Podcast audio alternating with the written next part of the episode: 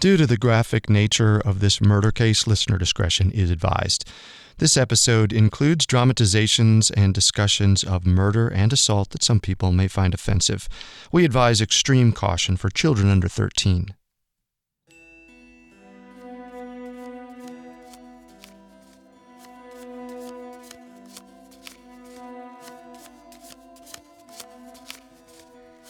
Now, as you shuffle the deck, feel your energy flow into the cards.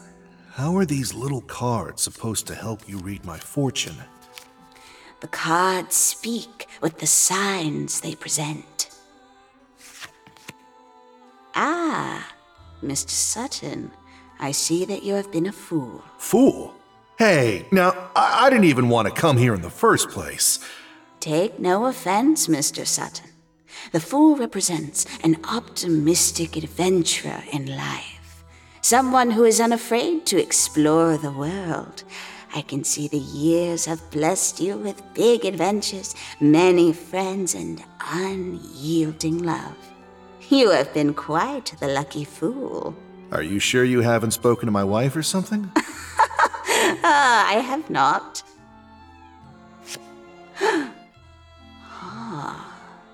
Reversed Hierophant. Hyro, what? The Hierophant symbolizes the rigid institutions in our lives. I can see that you are an unshakable force, Mr. Sutton. One that abides by the laws of man and nature, but I worry. I see that this current institution you follow, it may bring more harm than good. Everyone knows I work in law enforcement. Danger is part of the job description. Now, what about my future? what? I'd rather not. Just tell me. Uh, death. The death card is not always a bad omen. Sometimes it is simply metaphorical that there will be a great transformation in your life. But your fortune, taken as a whole, I see death in your future, Mr. Sutton.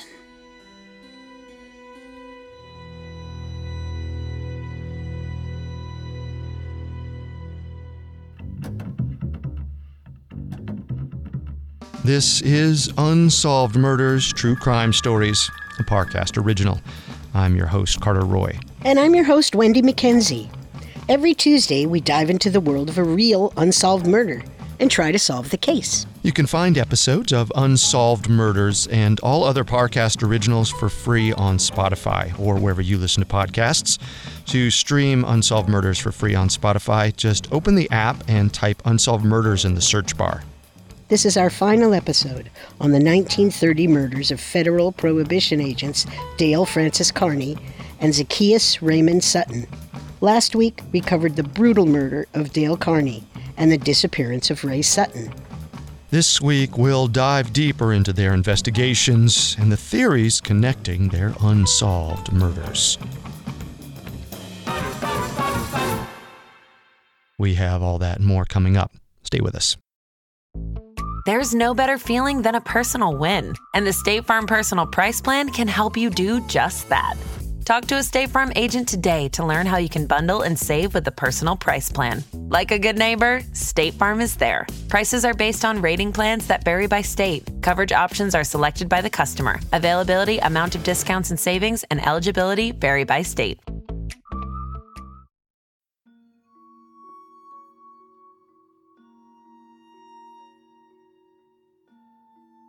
In the early hours of July 6, 1930, 30 year old federal prohibition agent Dale F. Kearney was shot and killed while walking the seedy streets of Aguilar, Colorado. As the first federal prohibition agent in Colorado to be killed in the line of duty since prohibition took effect, government officials were quick to assemble a team of dogged investigators to bring those responsible to justice. They were known as the Kearney Investigation Task Force. Deputy Regional Administrator of New Mexico, Charles Stearns, sent one of his best men to join the team 57 year old prohibition agent Zacchaeus Raymond Sutton, who was called Ray. Ugh. Hello? Stearns here. Sorry for the early morning call, Ray. no problem at all, sir. Uh, how can I help you? I need you to report to Trinidad immediately.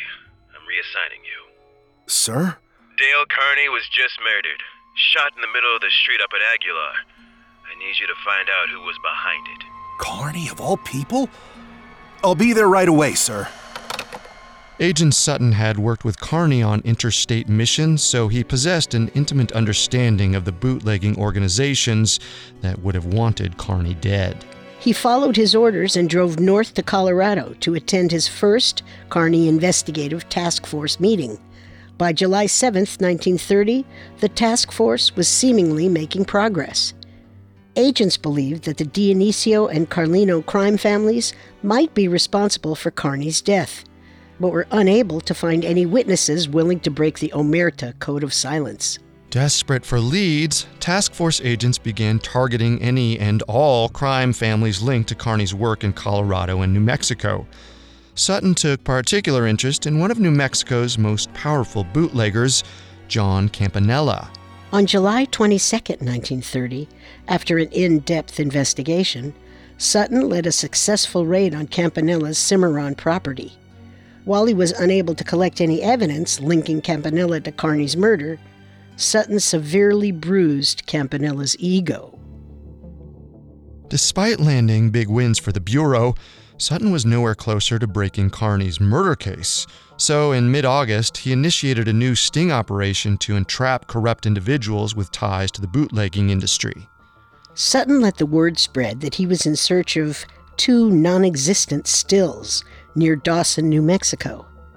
Anyone who would respond with information regarding these stills would likely reveal themselves to have mischievous motives and perhaps help the task force discover new leads for Kearney's murder.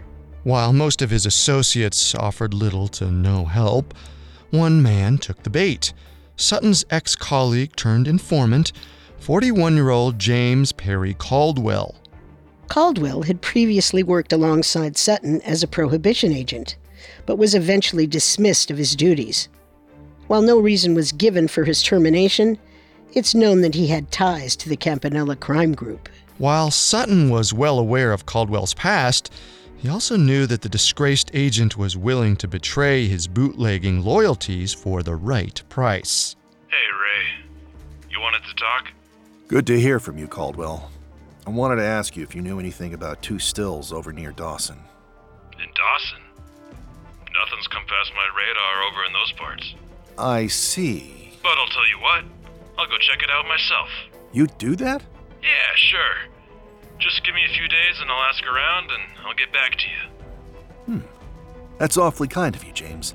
Uh, don't mention it. You know I'm always happy to lend a hand.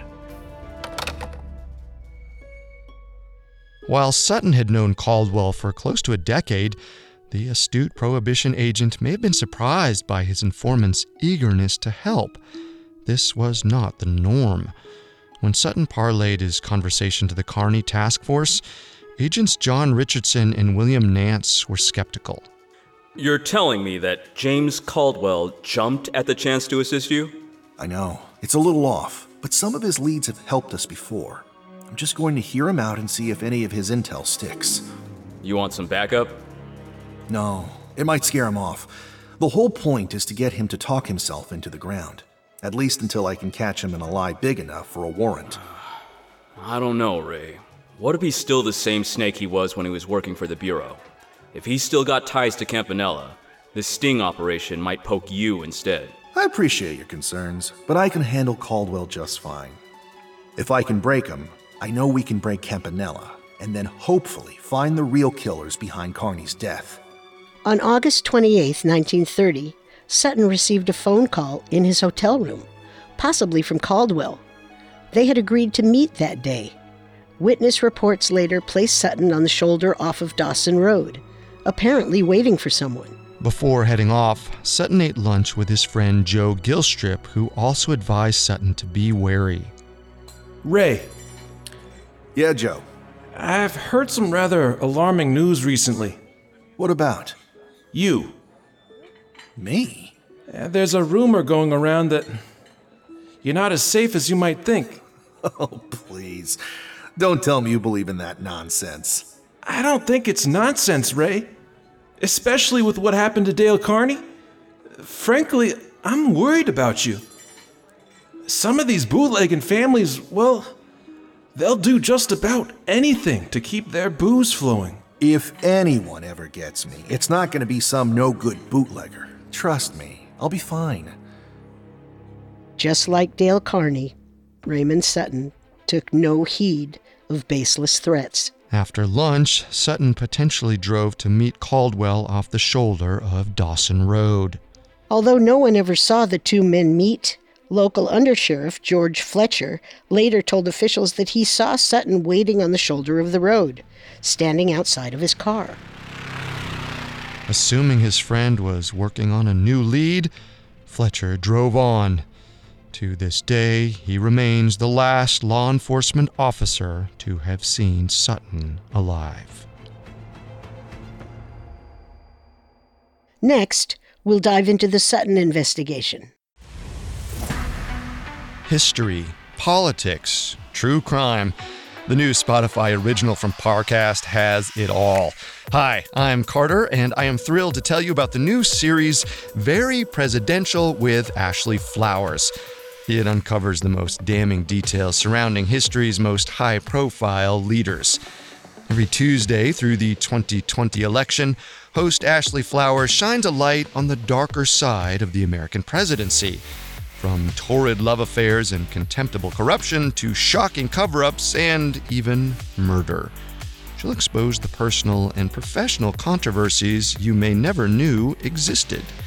You'll hear some wildly true stories about presidents such as JFK, Thomas Jefferson, Teddy Roosevelt, and more. Very Presidential highlights the exploits you never learned in history class, but probably should have. Family drama, personal vices, dirty secrets. These presidents may have run, but they most certainly can't hide. Follow Very Presidential with Ashley Flowers free on Spotify or wherever you get your podcasts. And now, back to the story. In the mid afternoon hours of August 28, 1930, 57 year old Prohibition agent Raymond Sutton stood by his Pontiac sedan on the shoulder of Dawson Road. This was the last time the world ever saw him alive. Over the next few days, Sutton failed to send his daily reports to the Bureau, missed several meetings, and even failed to show up at a hearing. Known for his punctuality, it was abnormal for Sutton to miss any appointment without some sort of notice. What's more, Sutton failed to check in with his doting wife, Maggie May. By September 4th, it became clear something was gravely wrong. Raymond Sutton was now a missing person. The very man who assigned Sutton to the Kearney Investigative Task Force, Deputy Regional Administrator Charles Stearns, now had to build a second team of agents to find Sutton. On September 5, 1930, the Sutton investigation team convened in Raton, New Mexico, to review the missing agent's room at the Seaberg Hotel. Sutton was a regular at the Seaberg due to his interstate field work. While his badge and gun were nowhere to be found, Sutton's reports and personal belongings were still in the room. It was evident to the investigators that Sutton had planned on returning to the hotel. Then they found a pivotal piece of evidence.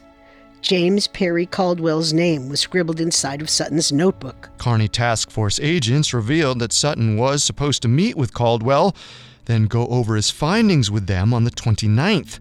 Sutton, however, never showed up.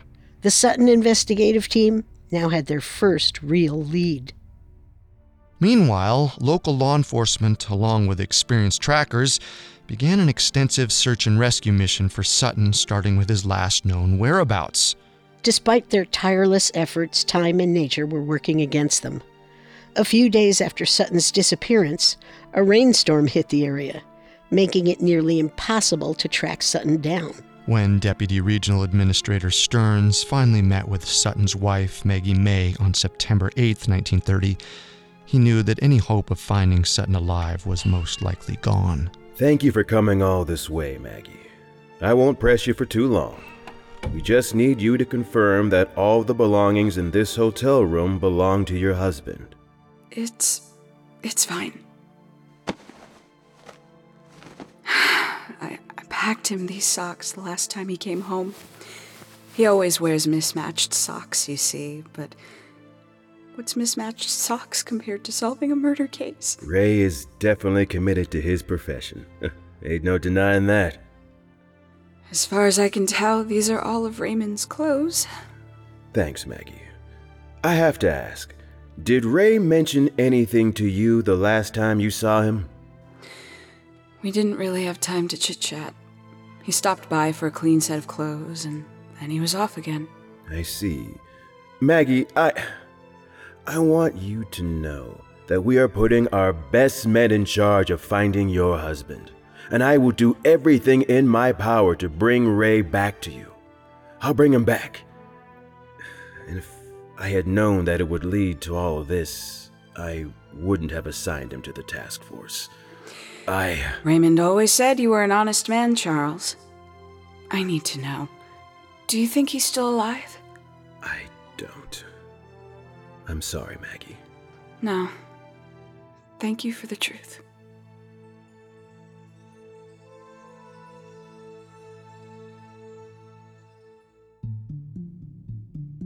Keeping his promise would be even more difficult than Stearns expected.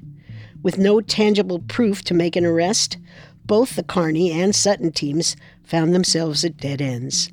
That is, until they received word that someone had cashed Ray Sutton's expense check four days after he'd last been seen alive.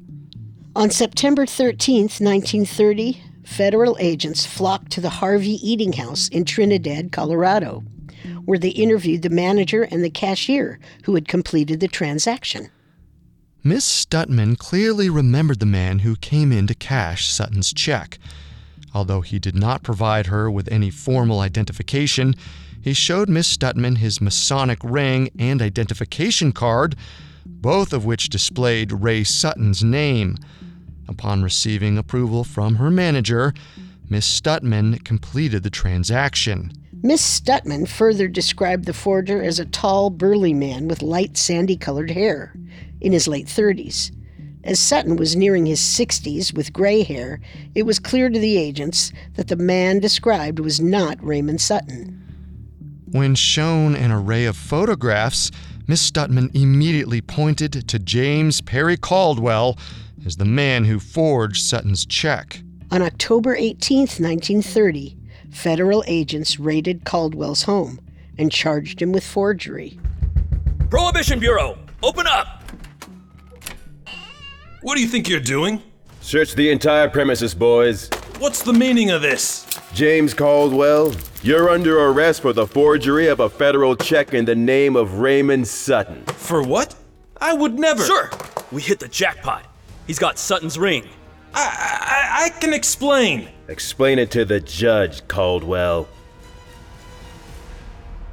Things were starting to look up for the Sutton investigation team. The same day Caldwell was arrested, a local ranch hand found Ray Sutton's car hidden beneath brush near Kohler Lake in New Mexico, just south of Raton. Although a body was not found, agents discovered two fingerprints, a bloodied handkerchief, and a back seat stained with blood. News of Sutton's car quickly spread, and locals gathered en masse to watch the investigators in action, making it nearly impossible to isolate the area. To make matters worse, federal agents soon realized that they had been duped by a man impersonating a visiting agent. E.L. Byrne fooled officers into letting him hand deliver the blood-stained carpet floor to the Denver police lab. Although Byrne was arrested soon after, the damage had been done. News of the tampered crime scene hit local newsstands, potentially making any evidence found at the Kohler site inadmissible in court. Despite these blunders, the prosecution remained confident that they had enough evidence to prove James Caldwell was guilty of forgery. If they could prove Caldwell forged Sutton's paycheck, some thought it was only a matter of time before they could prove that he was also connected to Sutton's murder. The case was called to order in court on January 15, 1931, and the prosecution would soon present powerful opening remarks. Not only did they have witnesses who corroborated that Caldwell had forged Ray Sutton's check, they also had handwriting experts confirm that Caldwell had signed Sutton's name. It should have been a slam dunk case. The prosecution was not prepared to hear Miss Stutman's testimony. Do you solemnly swear that you will tell the truth, the whole truth, and nothing more, so help you God? I do. Thank you, Miss Stutman.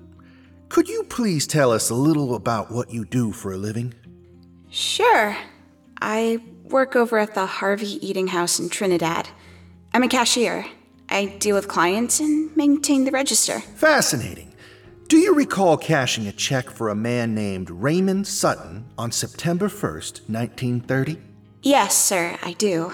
Um, most of our clients are regulars, so when a new person comes into town, I take extra measures before I cash a check. That's mighty responsible of you, Miss Stutman. Do you recall the measures you used for this certain transaction? Uh, the man, he didn't have a photo ID, so he showed me his Masonic identification card and his ring. It had his name engraved in it. I showed my manager, and he said that it was enough to complete the transaction.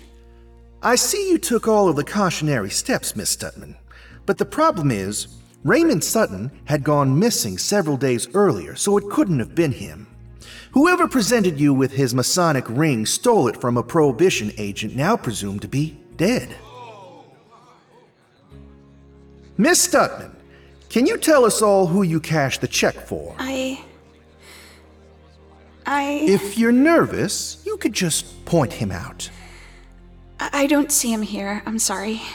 Miss Stutman, based on federal reports, you were confident that the defendant, James Perry Caldwell, the man sitting right over there, cashed Ray Sutton's paycheck. I. I was mistaken. What's your game, Stutman? Why are you flipping your story? I. I. I, I don't know. I just know it's not that man. It's not James Caldwell. Order! Order in the court! Prosecutor, what's going on? She's your witness. I. I don't know, Your Honor. In the four months since Sutton's disappearance, it's possible that the memory of the witnesses had faded, and the defense team seemingly took advantage of that uncertainty during their cross examinations, planting the seed of doubt. To rub salt into the wound, Caldwell's wife Jessie testified under oath that her husband could not have been the culprit to forge Sutton's check, as he had spent the entire Labor Day weekend at home with the family. On January 19, 1931, James Perry Caldwell was acquitted of the forgery charge. While the Sutton investigation was falling apart, the Kearney task force fared no better. In the months following Kearney's murder, Kearney Task Force agents were able to interview Giacomo, known by the alias of Jack Dionisio, in mid September 1930. He was believed to have been a Dionisio family member with connections to Dale Kearney's ill fated July 4th dinner. Prohibition agents began an intensive and allegedly brutal interrogation of Jack Dionisio. Instead of giving a confession, Dionisio filed a complaint against two federal agents for unethical and unlawful interrogation tactics upon being released. Based on Jack Dionisio's allegations and the degree of his physical wounds, the Dionisio lead apparently came to an abrupt end. It's unlikely that the Bureau was willing to risk their already less than stellar reputation on the Dionisio family anymore. By 1931, the Prohibition Bureau was at their wits' end. With the Dionisio lead largely done and Caldwell acquitted, federal agents returned to their methods of pursuing any and all leads. But while the Bureau was struggling to solve the murder cases, the Colorado Carlino brothers were facing problems of their own. After law enforcement raided a regional mob conference, Pete and Sam Carlino struggled to maintain their footing over the other crime families. Rival factions were determined to overthrow them. For months, the crime families battled between themselves, but by the fall of 1931, the war was over. Both Carlino brothers had been killed, and with their last breaths went the best chance at solving Dale Kearney's murder. the Carney task force was all out of leads.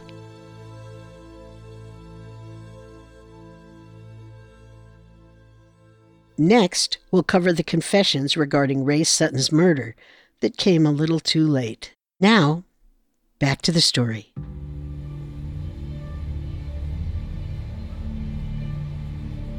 While the Federal Bureau of Prohibition worked tirelessly to solve the murders of Agents Dale Kearney and Ray Sutton, by 1931, investigators found themselves grabbing at straws. Despite strong leads for both of their murders, misfortune and missteps had brought their investigations to ruin. Nevertheless, federal prohibition agents pushed forward in their war on wets, continuing to enforce the 18th Amendment through raids, seizures, and arrests. On July 10, 1932, federal agents detained Joe McAllister, a member of John Campanella's gang. Within hours of his interrogation, federal agents were able to produce a signed affidavit detailing McAllister's recollection of Ray Sutton's murder. I had nothing to do with it. We've been tracking your every move, McAllister. There's no point in lying. We know you, James Caldwell, and John Campanella are behind Sutton's death, so tell us before you get locked up for life. If you really had no hand in Sutton's death, then I promise whatever you tell us will remain private until those responsible are behind bars. You'll be safe, okay? I'd never seen John so mad before. After Sutton raided his compound, he couldn't stop thinking of ways to take him out. I'm sure John had run ins with Prohibition agents before. Why'd he take it so personally? Why? Because he never should have been arrested in the first place. John had been paying Sutton hush money through Caldwell. That's ridiculous. Sutton would never take bribes. Whether he did or not, it didn't matter. Campanella wanted blood. Again, I took no part in his murder, but John and Caldwell, they came over to my house one day and they hatched the plan to take Sutton out. What was the plan? Caldwell was supposed to play nice with Sutton, you know, be helpful and friendly enough so that Sutton would meet him alone. And then they would make him suffer. They killed him? Yeah. What did they do with his body? John's always talked about how they buried it somewhere it could never be found. Is there anything else you remember? Caldwell took the initial heat for Sutton's death, so John, he fixed the jury for Caldwell's trial. Jesus.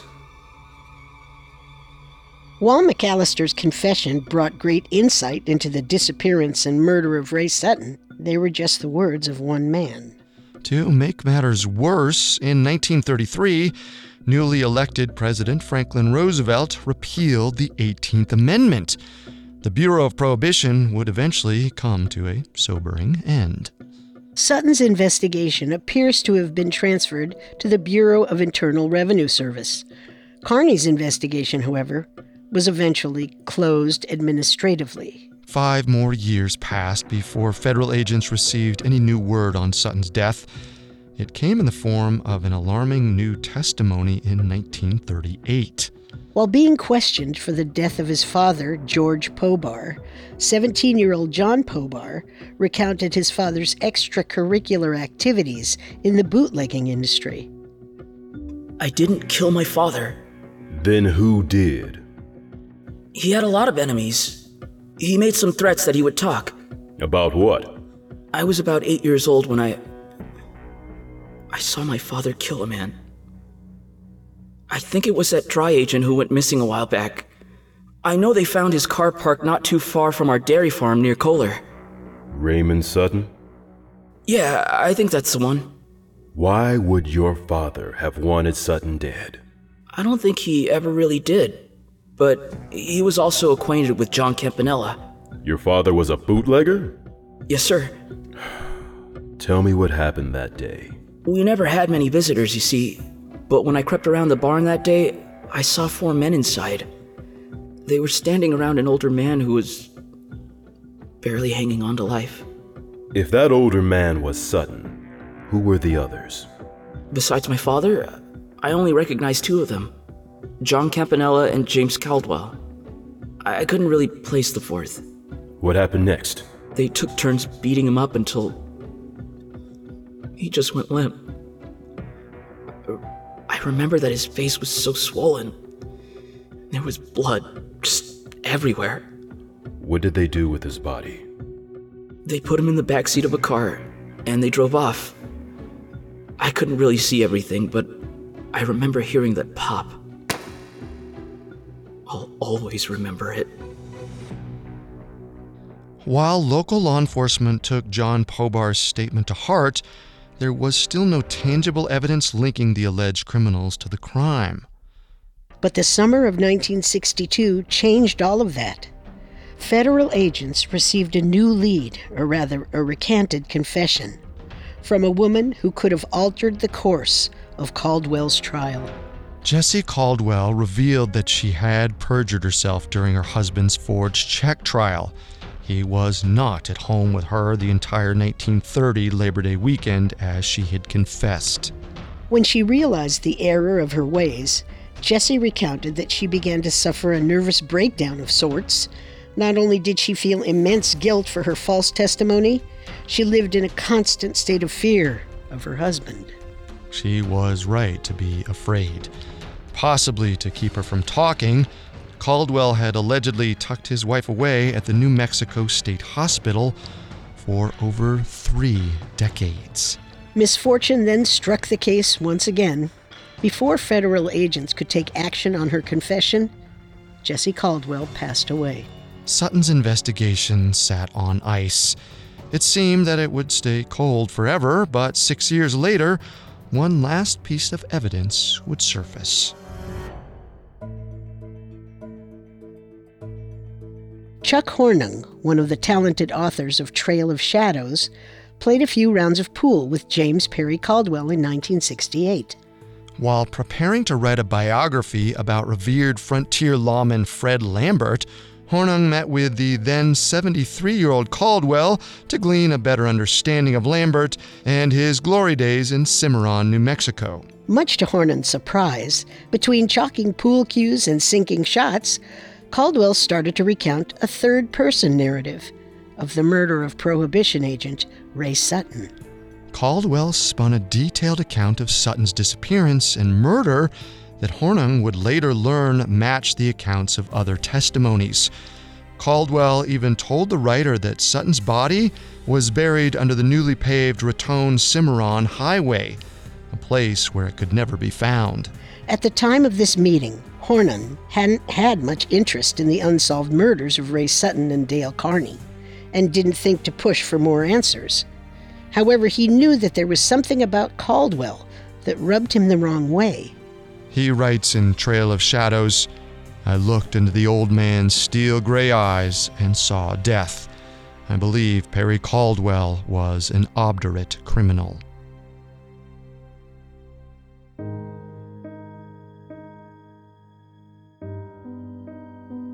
Based on the seamlessly interwoven testimonies of Joe McAllister, John Pobar, Jessie Caldwell, and writer Chuck Hornung, it's highly probable that James Perry Caldwell, John Campanella, George Pobar, and a fourth accomplice murdered Prohibition agent Ray Sutton. I agree. Campanella had the motive to kill, while Caldwell had the ability to bait Sutton into their deadly trap. And based on the account of writer Chuck Hornung, Caldwell essentially admitted to the crime. But as their stories are not supported by tangible evidence or even a body, the case of Raymond Sutton remains unsolved to this day. The same remains true for Agent Dale Kearney. While the events leading up to Dale Kearney's murder are well documented, it's still unclear who actually fired the fateful shots that took his life in the early hours of July 6, 1930. What is clear, however, is the fact that Kearney's murder was most likely linked to bootlegging organizations in Colorado or New Mexico. With that said, I think the Dionisio family was behind it. One of them must have marked the young prohibition officer at the diner the night before he was killed. I understand where you're coming from, but I have to disagree. If the Dionisios were really behind it, I think the tenacious team of dry agents wouldn't have just let that lead drop. To me, it seems the Carlino family was most likely involved, although it's tough to say definitively either way. Whatever the case may be, the murders of federal agents Dale Francis Kearney and Zacchaeus Raymond Sutton sent a sobering message to the American public. Prohibition was extremely short sighted. It may have solved the problems of drunkenness, but it caused a whole host of others. Without the 18th Amendment, it's arguable that organized crime never would have gotten the boost that it did. And prohibition agents like Dale Kearney and Ray Sutton might have met a happier fate.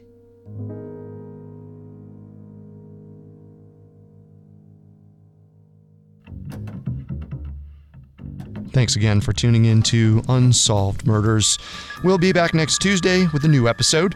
For more information on Agents Kearney and Sutton, amongst the many sources we used, we found Chuck Hornung and B. Lee Charlton's Trail of Shadows extremely helpful to our research. You can find all episodes of Unsolved Murders and all other Parcast originals for free on Spotify. Well, not only does Spotify already have all of your favorite music, but now Spotify is making it easy for you to enjoy all of your favorite Parcast originals, like Unsolved Murders, for free from your phone, desktop, or smart speaker.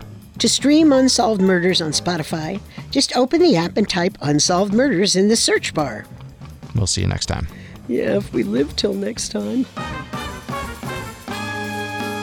Unsolved Murders True Crime Stories was created by Max Cutler and is a Parcast Studios original. Executive producers include Max and Ron Cutler. Sound design by Kenny Hobbs, with production assistance by Ron Shapiro, Carly Madden, and Isabella Way. This episode of Unsolved Murders was written by Jane O, with writing assistance by Abigail Cannon. The amazing cast of voice actors includes Tom Bauer, Bill Butts, Tiana Camacho, Joe Hernandez, and Harris Markson. It stars Wendy McKenzie and Carter Roy.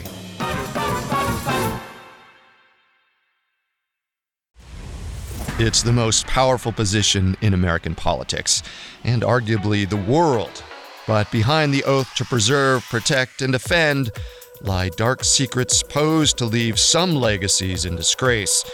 Don't forget to check out the new Spotify original from Parcast, Very Presidential with Ashley Flowers. Every Tuesday through the 2020 election, host Ashley Flowers shines a light on the darker side of the American presidency, exposing wildly true stories about history's most high profile leaders. To hear more, follow Very Presidential with Ashley Flowers free on Spotify or wherever you get your podcasts.